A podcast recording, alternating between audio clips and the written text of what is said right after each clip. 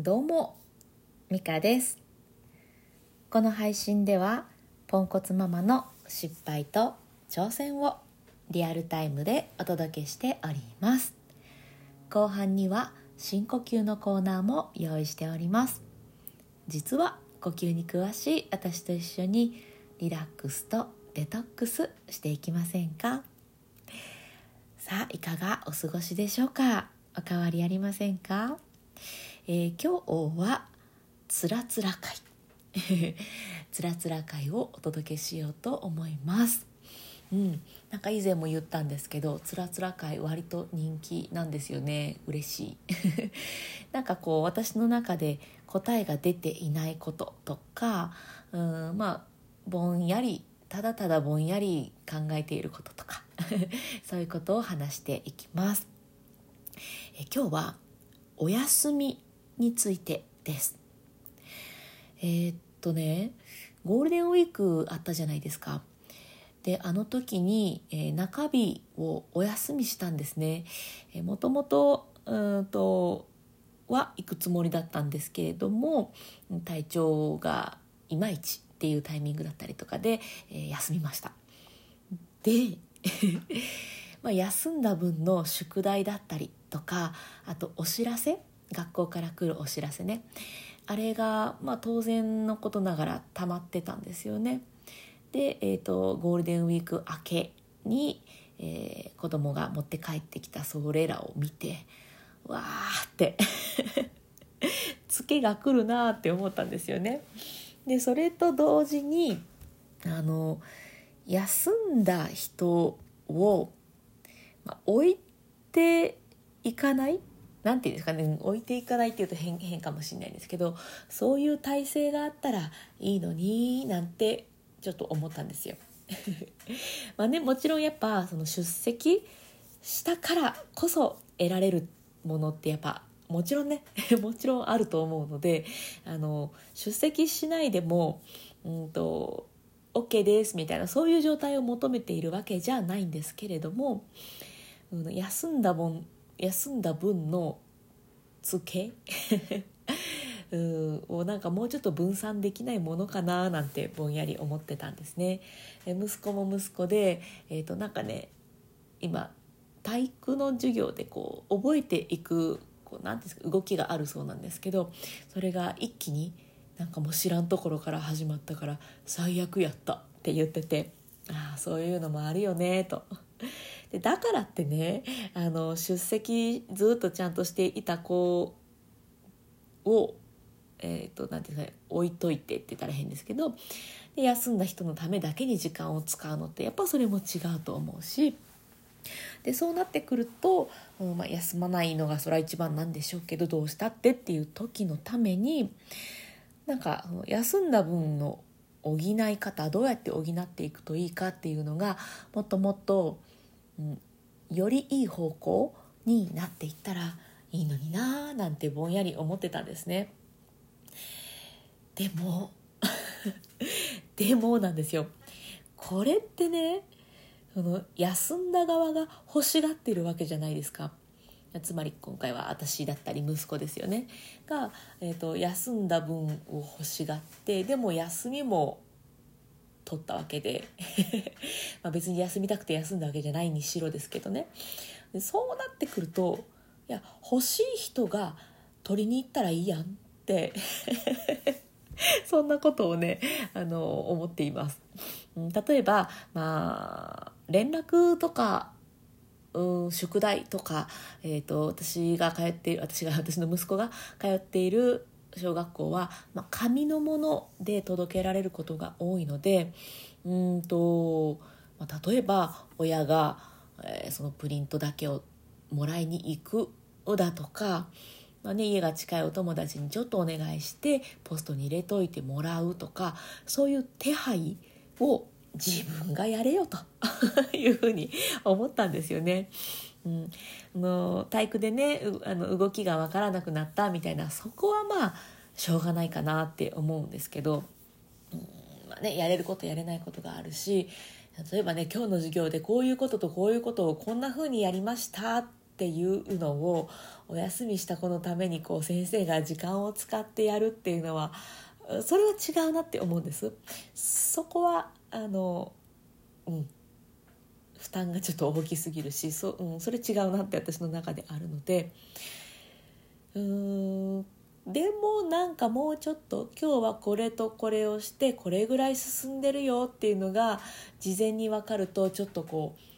ううっていうね俺これ全然分かれへんみたいな気持ちをちょっと軽減することはできるかもしれないとかね。でそれならばです先の話に戻りますけど体育でどんなところまでやったんって友達に聞くとかね。欲しい人が取りに行くのが一番じゃないですか。っていうのを。なんかねこのゴールデンウィーク明けてもうしばらくしますけどなんかねそんなことを今更思っています。この前ねいつやったっけなえっ、ー、とおとついぐらい？2日前ぐらいやったかな？に配信した「あのお前がやれよ案件」あの時の話にかなり近いなって思うんですけどなんか結構ありません？そのこういうこういう、うん、嫌なこととかこういう不便なことがあったと。こんな感じで便利にしてくれたらいいのにっていうのはもちろん簡単なんですけどしたいならそれに向かってちょっと自分がやったらいいやんっていうね。そのいいのにっていう人はそこを求めてるわけじゃないですか。求めてる未来がそこにあるんだったらその求めてるのはあなたなんだからそのあなたがやったらいいじゃないっていうのを完全に私これあ自分のことやわと思って。ね私がその欲しい未来がそこにあるんだから私が取りに行かなきゃねっていう。いやもうねなんか最近こんな反省ばっかりだな。うん。なのでなんかつらつら話したつもりでしたけどつもりでしたけど結局答えは自分がやれよっていう 答えが出ましたね。話しながら、うん、答えが出ました。うん、欲しい人が取りに行く、うん、これがいいよ、うん、やっぱりねそんなさねみんなで協力し合ってさ欲しい人が取りに行って困ってる人を助けてっていうそういう社会がいいよね。はい。ということで今日のつらつら会はこれにて終わろうと思います、えー、深呼吸のコーナーに入っていきましょう。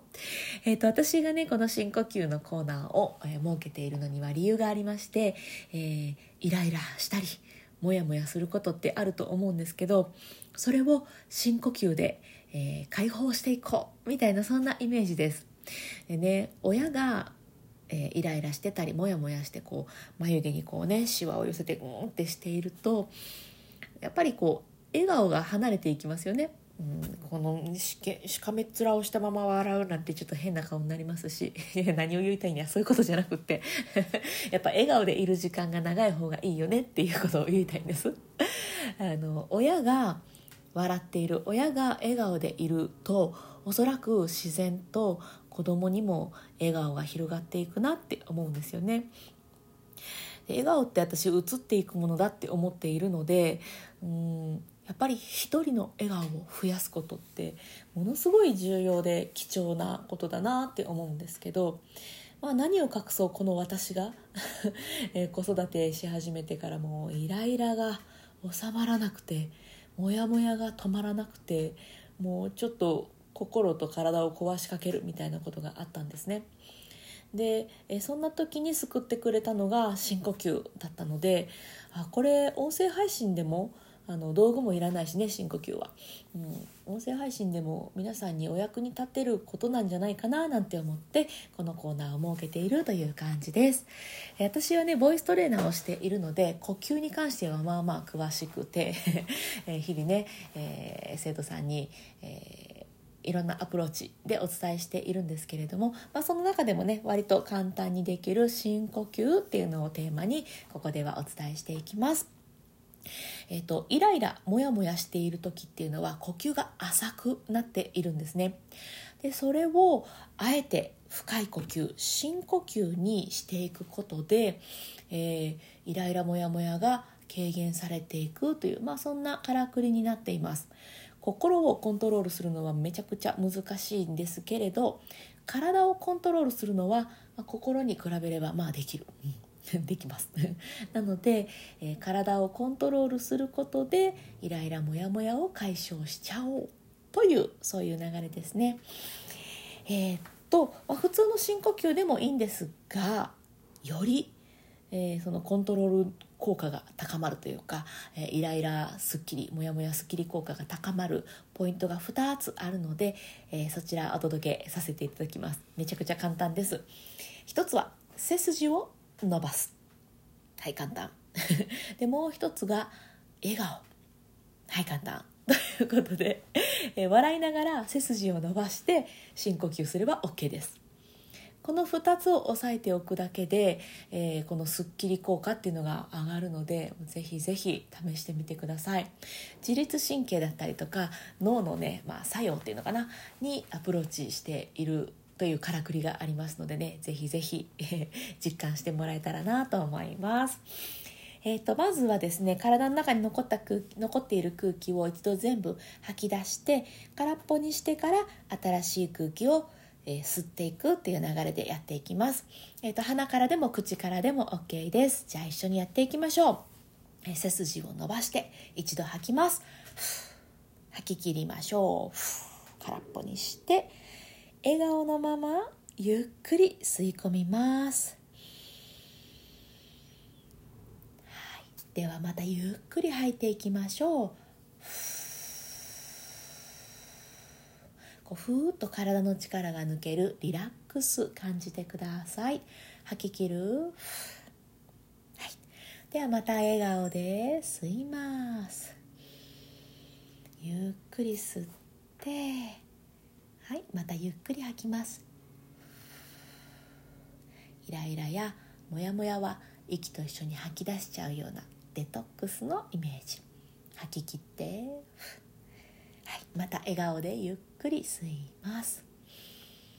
背筋はまっすぐのまま吐きます。リラックス。デトックス。吐き切って終わります。いいかがでしたでしょうか？最初のうちはねゆっくりの感覚とか、うん、難しいかもしれないんですけど、えー、毎日ちょこちょこやっていくうちにねあこれぐらいのペースで吸うとゆっくりいけるぞとか、えー、自分の呼吸のことが分かってくると思うのでぜひぜひ、えー、毎日やってみてください。あの過呼吸とか、え酸欠とかねその呼吸あの酸素の過不足には注意しないとダメですけど自分があしんどって思ったらやめてもらったらいいので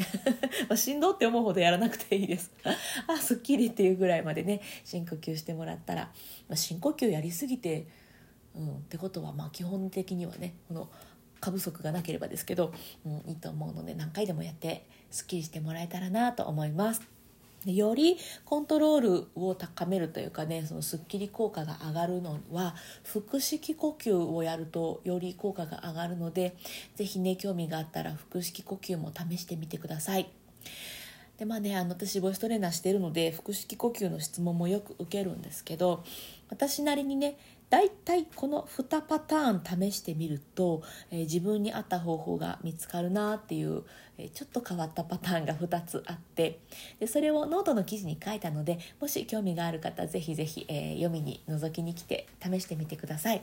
でどっちかやってみて、まあ、両方やってみてあこっちの方が深く吸える感覚あるわって、え思った方が正解です。はい